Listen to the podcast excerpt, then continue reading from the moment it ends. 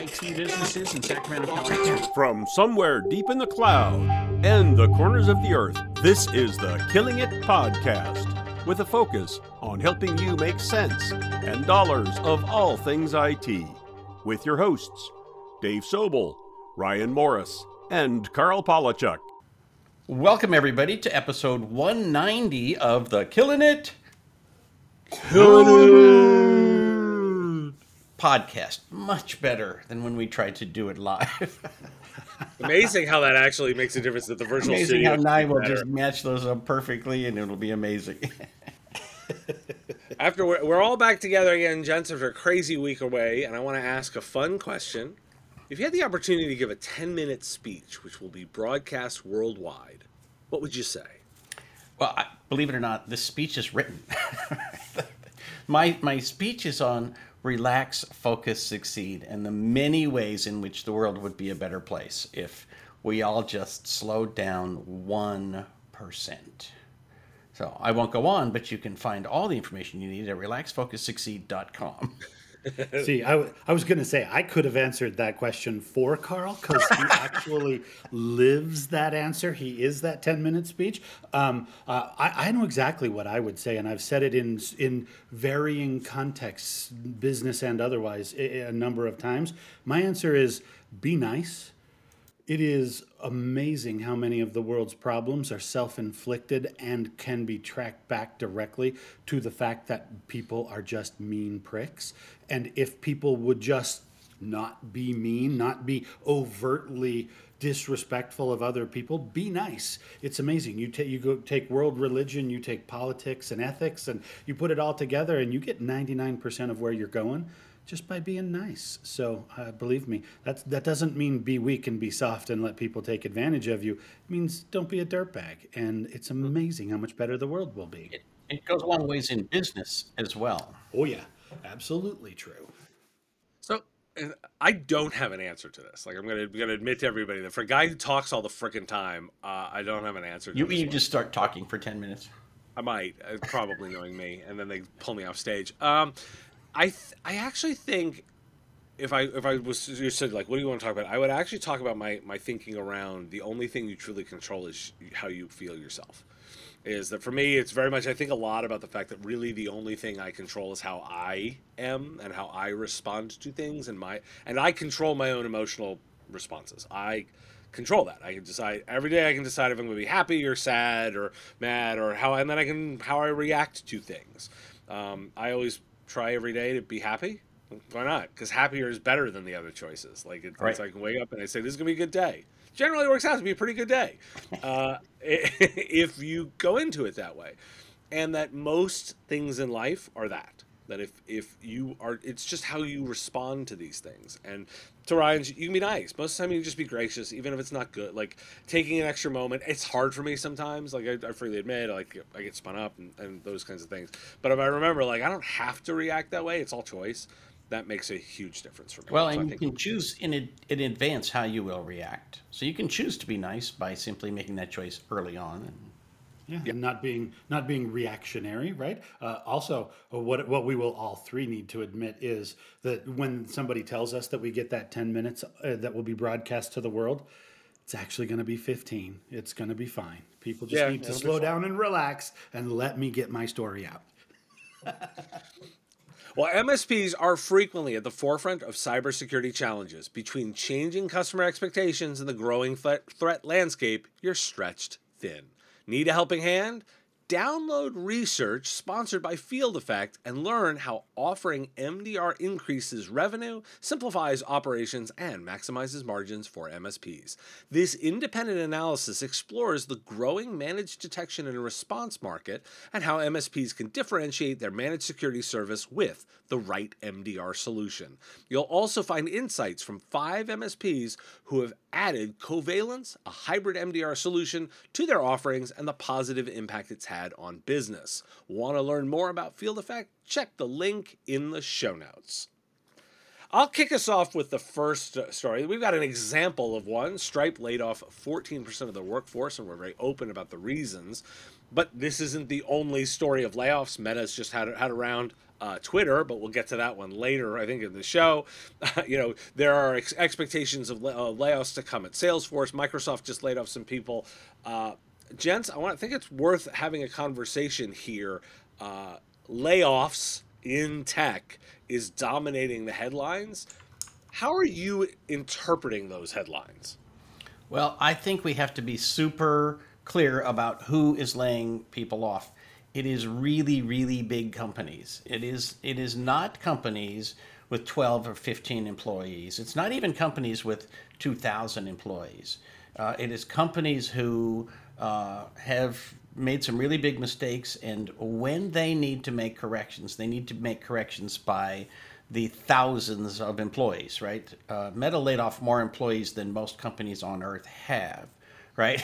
you know, Twitter is the same thing, right? Very few companies have 3,700 employees, let alone can lay off uh, 3,700. So um, the, these companies are making big, big swings because they have either investors or uh, people who are stockholders that have to get their percentage rate. So, um, you know, I don't think this is reflective at all of technology as a whole. And the NASDAQ today is a great reflection of that. People are looking, investors are looking at the tech companies and saying, we see a very, very bright future. And while there's always blips along the road, you have to step on a little gravel, uh, but it is a very strong future. So I'm, I don't think it's a, an issue for most of us at all. See, I will I will go right where you're you're ending there, Karl. This is not an indication of either a broader downturn in the technology market or a contagion into recession for the entire economy. It is very important to note that the last jobs report that we had in the United States showed a net positive of 261,000 additional jobs. At the same time that technology is laying off ish 100,000 people in this month. The the thing about layoffs and the thing about recessions is that not only are they cyclical but they're incredibly predictable because recession happens to the place that was most recently growing the fastest because, and this is not an accident, people over invest, they get exuberant, and they go beyond what is the rational business case. And then they pull back and make adjustments. And that's what the market sees as oh, God, the, the technology industry is laying off 10,000 people. Yes, but what that does in the case of Meta, they're reverting to the number of employees that they had as of May 2022. In the case of Amazon, they've just announced 10,000 layoffs, going back to the number that they had as of March of 2022. These companies hired aggressively, more than aggressively enough during the pandemic because the market was there, the numbers were growing, they were getting paid, and now they're adjusting back to what is a more rational business case. You'll see it in their stock price, you'll see it in their revenue, you'll see it in their employee headcount eventually this will look like just a, a, little variation on a standard curve of growth for these organizations. It absolutely does not mean that the technology marketplace is suffering or that the solutions we sell are not in high demand by our customers. All right. Well, I want to I want to go in a slightly different direction. I want to push back and say like by the way, it's not just big companies because Gradient MSP laid off 20 and they're not they're not in the thousands and thousands. I would say that it's it, it is however predictable as as you say like when thing when the outlook looks negative and the market looks a little rough, this is when executives start making preparations that's what by the way I've been warning over on business tech all the time about is like choppy waters ahead you need to be planning for this stuff my takeaway here is is two part. The first is is calling many of these companies tech companies is actually a misnomer. Meta is a social media company. They, they use technology, but it's a so, social right. media. They are a media company more than a technology company. Uh, you know, Stripe is a payments company. They're a financial company much more than they are a tech company. They're tech enabled, but their product set is financial our listeners are actual technology companies, right? Because they're selling actual technology and technology implementations into businesses. These are businesses in other lines, right? They they happen to be technology enabled. They lean in on that, and they were overly aggressive, which leads to my second point. Uh, for me, the, the big item here is is like, look, this is a indication that leadership made a mistake. They anticipated a market that would look one way, and it is ends up looking somewhat else. They are making a course correction. That's okay, right? You're allowed to do that. You're expected to do that in leadership, and you are not going to have a 100% record. Be pretty cool if you did. But, but you're not going to do that, right? So you're to, you're to make mistakes. What I actually am much more interested in noting is the how that's done. How, how a leader owns that organization's his responsibility or her responsibility for running the, the direction and how they execute. Mark Zuckerberg gave a, a master class in exactly how to do that, right? Owned the problem, was, was said it was my mistake, took responsibility for it, was very generous with his people. Base four months severance plus months for years of service. I mean, it's, it's very, very elegant. Versus, and we'll get into topic too, Twitter. But by the way, even organizations like like Gradient, you look at the way that was the announcement was done. Oh, this is a very sad, sad moment the business is now perfectly positioned for the future. There's a missing step in the middle, which is responsibility.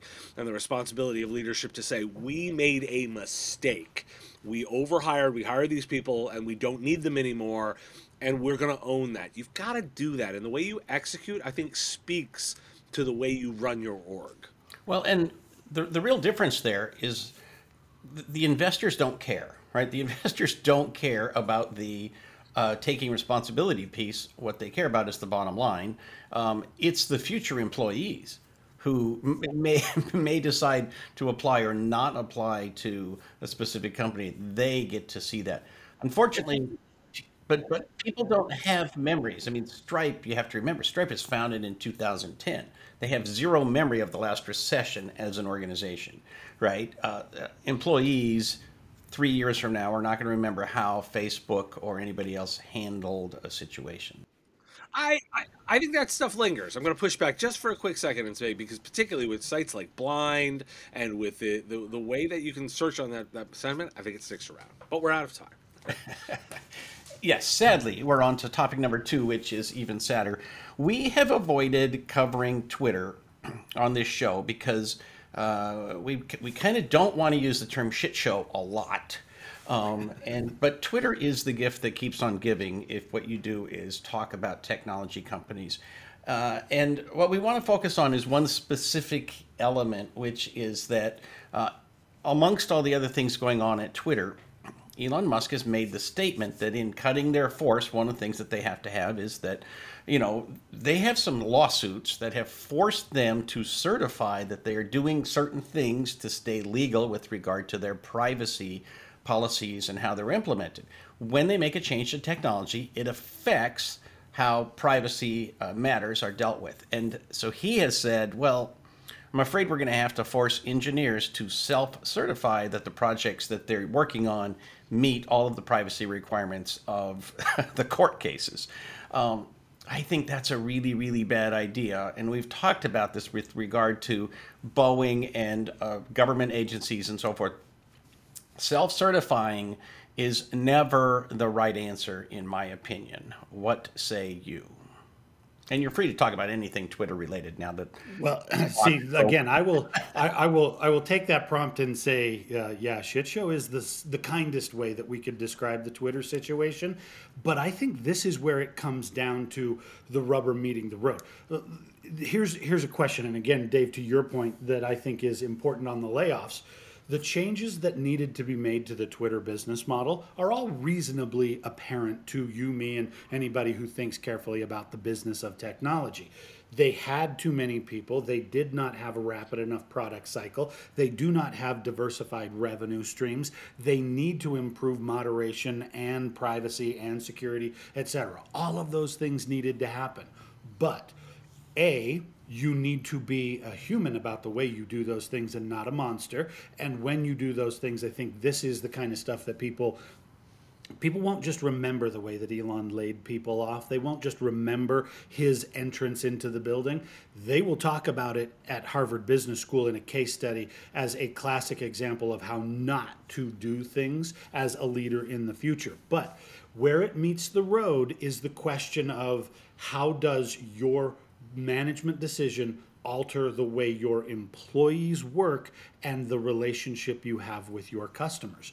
When you take that responsibility of the customer relationship off of the business and put it onto the individual, whether you were talking about a software developer, a, a technical engineer, or a salesperson, you get cowboy behavior, you get things that are not on strategy or plan for the organization, and you create absolute chaos in your business strategy. It is never the right idea to transfer the, the brand responsibility or the nature of that customer relationship onto a single individual. You have to maintain the individual contributing value to the organization, and then the business presents a product or a service to the world or to its customer base. Elon has divorced the organization from that responsibility, pushing it down to the individual contributor. A, you're going to have violations. It's going to happen. Self certification never solves the problem. And B, that is absolutely going to bankrupt the concept of brand trust between Twitter and its end users because you put it on that guy named Dave instead of on Twitter, the organization, and that is going hey, to break the trust. Hey, I resemble that statement. Um, but, Not that look, guy, Dave. Exactly. Guy. No, no, that's Dave. I swear. I mean, look. So, so let because let's get really tactical on this. Twitter had a series of violations for misusing customer data. That's why they settled with the FTC and they have a 20 year binding agreement by the way, when this all started going down, the people in charge of that, the compliance officers, resign. when part of the, the deal was in any change of ownership, within 14 days there had to be a notification if those processes would be in place. The people required to certify that resigned on day 13 because they obviously did not want to sign off on what was happening here. That's a job no one would want right now. And by the way, you know, say what you want on around, you know, Elon's tangling with the SEC. The FTC does not mess around. The FTC puts people in jail for felony offenses on these things. This is not a thing to mess around with. And by the way, the you know so-called richest man in the world is telling his engineers you personally are now on the uh, the responsibility for this. There's a lawyer inside of twitter who works for them who posted on their internal slack saying this is a really bad idea and here's the link for the whistleblower organization. Like like this is horrific in terms of what what what they asking and again think value discrepancy here the man who has all the money is telling the people with the less money that you are no responsibility and personally responsible for this stuff. That's not how risk is supposed to be managed, right? There's a risk reward handoff that is becoming completely out of whack. That's how you don't re- keep people and that's where I think the lesson is, right? I think the the insight you want to get in here is is you can only ask people individually as employees to take on so much risk proportionate to the benefit that they're getting. This is massively disproportionate. I like jail time you know, versus what your salary is. It's like no, that's not how this calculus well, goes. and sort of tying this with the employment question that we just talked about what happens to the 3,700 employees who are still there? Are they all tuning up their resumes? Are they all on LinkedIn begging somebody to give them a an endorsement so that they can jump ship? Uh, you know, we don't cover Twitter much just because we could do a story every week. So, so a- as we're covering Twitter, we have to look at the bigger picture and say, you know, where do we think we're going to be? Whatever four months from now when we, we cover Twitter again. Will this all have been just a little blip in the ocean, or will this be a sea change for an organization that may actually not exist in another year? Well, if you look at the proportionality of this, Elon laid off half of the full time staff. But that's not the only cut that was made in the organization because he also has now severed ties with 80% of the contractors, meaning that what was announced as a layoff of 35, 3,600 individuals is actually more like 8,000 individuals. That is radically more disruptive to every daily operating process that they have. Again, I agree that that business needed right sizing and needed a business model change, and it required something that would make them much more relevant in the way that they provide value to their customers. That business was broken. But he has broken it further to the point that, and this is my favorite, guys, today, the headline is that Elon has tweeted that he will personally be sleeping at the Twitter headquarters every single night from now until the organization is fixed. Oh, also, by the way, uh, not only does everybody have to come in and work in the office, no more work remote, but also they're canceling the employee cafeteria, the subsidized food for employees on campus. Uh, so, what was an organization that was widely renowned to be one of the most engaging and collegial cultures in the technology industry has become a poisoned culture in just the span of two and a half weeks. And I don't think sleeping at the office is actually going to fix that thing. Plus, it sounds horrible. Like, like who wants, like, who wants to move? I have a home for a reason. Like, you know, I don't live to be in my office. I live to live. Yeah, as a business coach, that sleeping at the office is not a scalable uh, way to run a business. Because a, a, a, valuable, as we threw to the earlier bit in Karl's 10 minute speech, relax, focus, succeed, man. Ooh, that's the name of the speech. I know. Hey, by the way, exactly. Uh, Elon, I, I got a website for you. I think it could make a big difference in your life. But we're going to move on to topic number three. And if you think that it's going to get less crazy on this topic, uh, guys, we started with layoffs, then we talked about the mess that is Twitter, and now we're going to talk about the world of crypto. Because if you were a, I'm using, for those of you who are listening to me, I'm using scare quotes when I say, if you were an investor in FTX or any of the other uh, exchanges in the crypto world, um, you get to learn the hard lesson about being a gambler. And when you put everything on red and it comes up black, things are not nearly as rosy. So, the news items, obviously, that everybody has heard uh, FTX has declared bankruptcy when it was discovered that their balance sheet was uh, excessively uh, vulnerable to their internal house currency. They were over leveraged on things that had no external fiat value and they were doing shenanigans by lending stable resources from investor money into their hedge fund for risky bets. So not only has that exchange gone away, not only has the related hedge fund gone away, also 130 related sister organizations. Um, but now the question is going to be what will be the blast radius for FTX in the larger crypto marketplace? Uh, you guys, uh, we've talked about crypto uh, occasionally in the past with responses that ranged anywhere from, huh, to what the hell? to why? And uh, my question now is what do you guys think about this last little nuclear implosion i gotta i gotta so i'm gonna look at it in two levels like i'm gonna try and i'm gonna try and be smart try and be intelligent on this one i gotta analyze I, I, am such a fundamentals kind of business person I, I look at you know, revenue and cost of goods sold and EBITDA, and I look at the basic formula of a business to, to sort of analyze. I am not the, the one who says like I'm a super expert on the on all of these market dynamics, but I always look at it and sort of say, look, these are assets. If I can measure assets, I can understand the fluctuation in value, and I can make some some general interpretations around that and apply it to the market. That's the way that I look at it. I want to I want to always leave a little space for, look, I don't get crypto but I, if I was in the um, 1800s, I might not entirely understand the idea of stock and partial ownership and trading in assets of organizations and stuff like that when it, when the idea was introduced.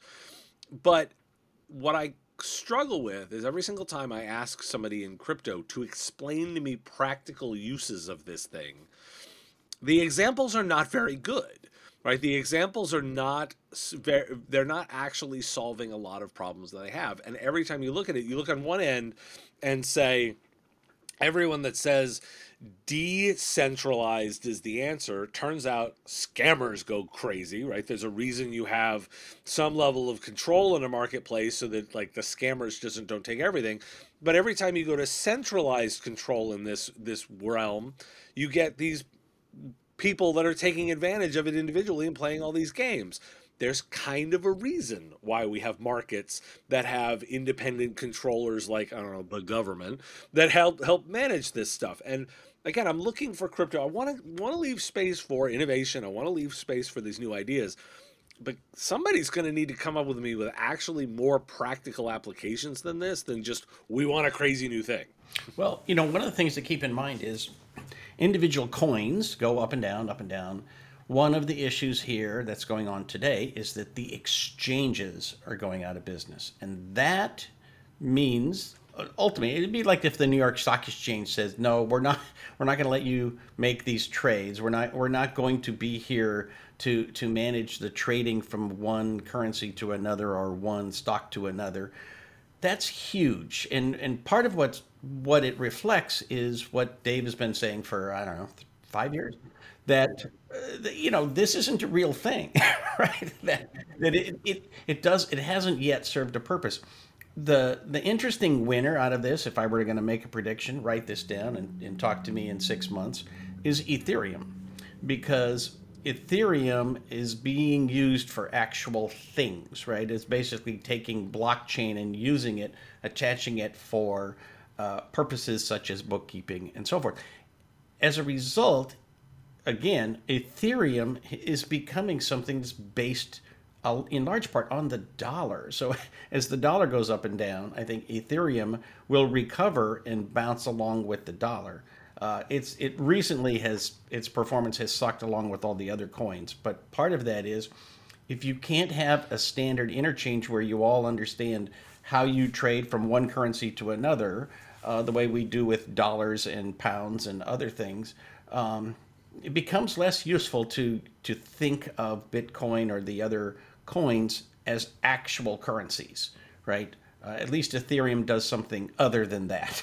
so, but but the rest of the coins, this may be, be the beginning of the end. Although many many many organizations, including many financial organizations, have invested in Bitcoin. Uh, I'm just glad I didn't take any of my salary in Bitcoin uh, as part of my negotiations. yeah, exactly. Uh, I, w- I would be curious to know whether any of the celebrities who appeared in the FTX commercials back during the Super Bowl and beyond, Tom Brady and uh, others like that, did you take your compensation strictly in their coin or did you take it in fiat currency in cold hard dollars? Um, because if you took it in dollars, it makes me question whether or not you actually believed in the product you were promoting. And if you took it in uh, in the coin, um, congratulations, this is a lesson in gambling everything on an idea as opposed to a tangible reality, right? Now, I, I will go to where you were saying, Karl, because I believe that the best corollary to understand what they're trying to create in the, uh, in in when they say a new currency, what they mean is a different form of trusted exchange, whether that is for cash value or for goods and services or for the designation of trusted information